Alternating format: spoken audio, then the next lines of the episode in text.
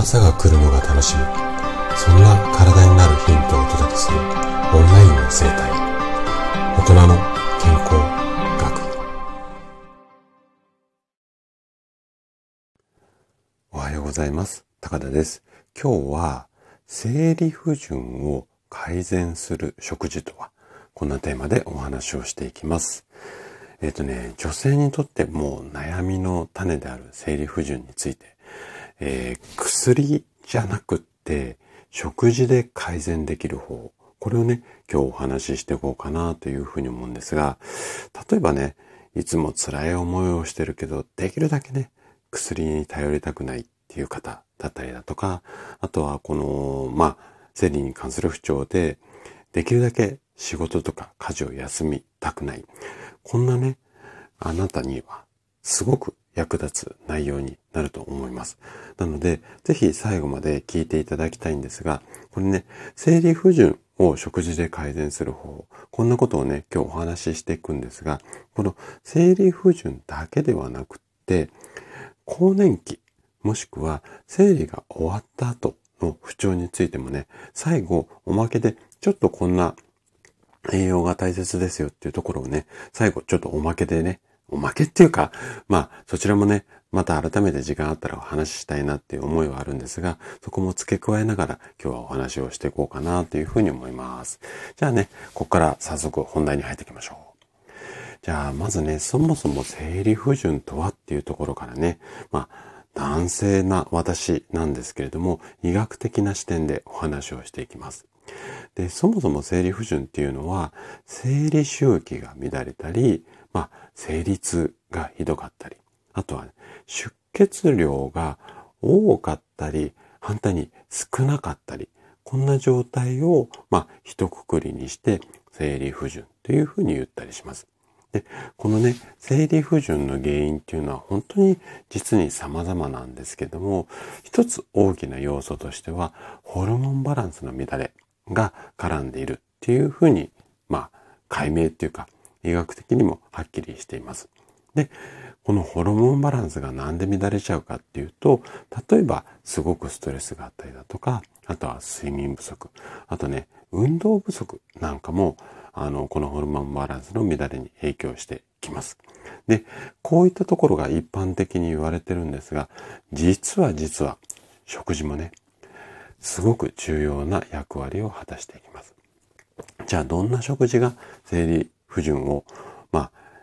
生理不順になっちゃうか、もしくはどんな食事を意識すれば生理不順が改善できるのか、そのあたりをね、今日は3つのポイントについてお話をしていきます。まず1つ目、改善するために鉄分とか、あとはビタミン B 群、ここを意識しましょうよっていうことです。生理中っていうのはすごく多くのね、血液、これが失われます。このため、血液の元になる鉄分だったりだとか、この鉄分の吸収をサポートするビタミン B 群、この辺がね、すごくこう、大切な栄養素になります。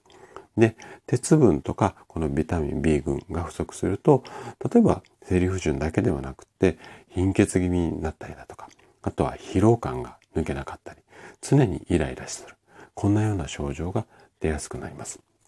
あとは、鉄分とかビタミン B 群っていうのは、ホルモンを作る、まあ、ホルモンの合成なんて言ったりしますが、この作る時にもね、すごく大切になります。なので、この辺をしっかりとることで、ホルモンバランスを整えていきましょう。こんな考え方ですね。じゃあ、具体的にどんなものを食べればいいのっていうと、赤身のお肉だったり、レバー、あとはね、ほうれん草とか小松菜みたいな緑黄色野菜、あと卵とかね、乳製品などがあります。で、特にね、レバーはね、なかなか苦手だよっていう女性も多いので、緑のお野菜とか、あと卵にもね、鉄結構含まれていて、卵の種類によってはちょっと値段高めのは、鉄分が多めの卵なんていうのも販売されているので、この辺なんかもね、積極的に取っていくといいんじゃないのかなというふうに思います。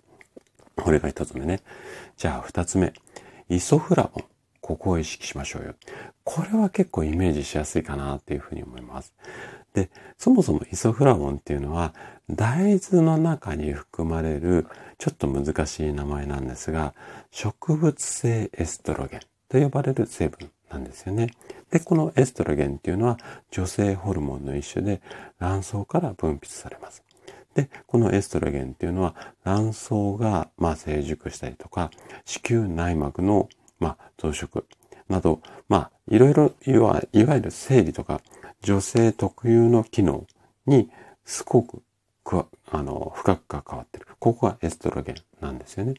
なんですが、年齢を重ねること、もしくはストレスなんかによってエストロゲンの分泌量が減少すると、生理不順とか更年期障害。ここら辺がね、生理不順だけじゃなくて関わってくるところなんですけれども、あのこういったところに関わってきます。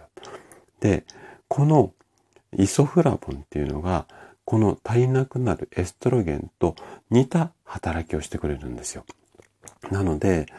例えば年齢重ねて、この辺の、うん、エストロゲンの分泌量が減ってくる。これが更年期障害の一つの大きな原因なんですけれども、ここに対してイソフラボンをしっかりとっていく。もしくは生理不順も同じ考え方ですよね。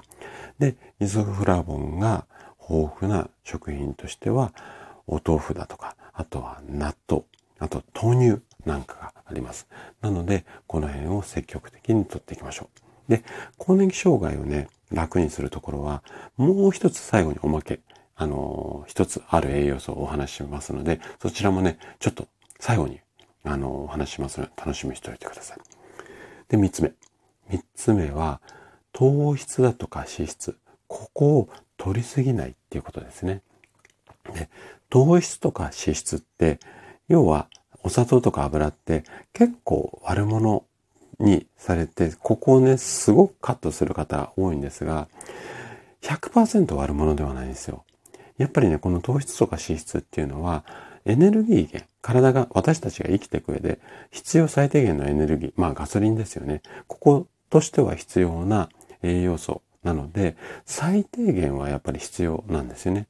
ただ、取りすぎてしまうと、インスリンとかコルチゾールっていう、まあ、体にあんまり良くないホルモンの、うん、分泌、まあ、コルチゾール、インスリンは必要だったりするんですけども、要はね、ホルモンバランスが乱れやすくなってしまうんですよね。で、これで体重が増えてきたりすると、今度はね、エストロゲン、さっきお話ししたエストロゲンが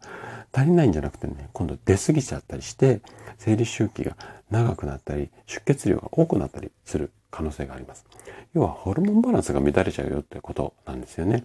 で、こういったインスリンとかコルチゾールの分泌が乱れると、卵巣の機能が低下してしまって。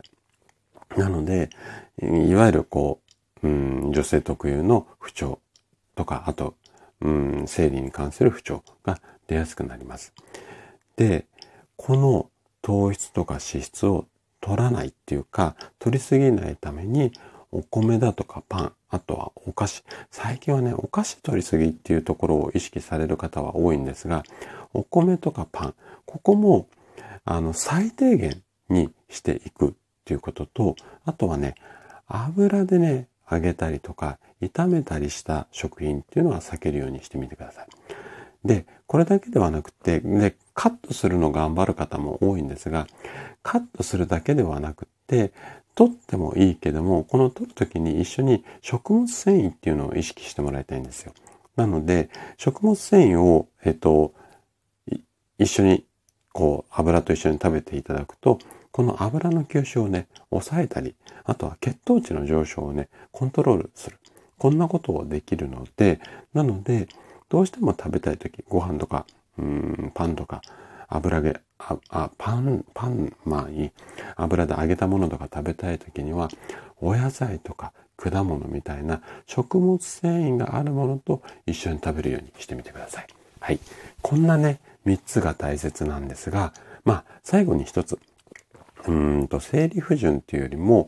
いわゆる更年期障害、あとは閉経してしまったその後、体調を崩す方っていうのが非常に多いです。で、この時必要になってくるのが、実は亜鉛なんですね。亜鉛っていうのは男性ホルモンであるエストロゲン。これを、まあ、作る材料として、えっ、ー、と、大切なので、なので、男性の更年期にはもう積極的に亜鉛なんですが、女性の中にもね、女性ホルモンだけではなくて、男性ホルモンも多いんですよ。で、ここのね、女性ホルモンが少なくなって、今度男性ホルモンがちょっと多めになってくるんですよ。これが閉経のメカニズムなんですけども、ここのバランスが乱れることによって、例えば更年期障害だったりだとか、閉経後の不調が出てくるので、ここを補うために、亜鉛をね、適度に入れていく。こんなことも大切だったりするので、ここはね、ちょっとまた機会があったら、改めて深掘りしてね、お話をしていこうかなというふうに思うんですが、ぜひ参考にしてもらえたら嬉しいです。はい。ということで、今日も最後まで聞いていただきありがとうございました。今日の話がね、あなたの健康のヒントになれば嬉しいです。それでは明日の朝7時にまたお会いしましょう。今日も素敵な一日をお過ごしください。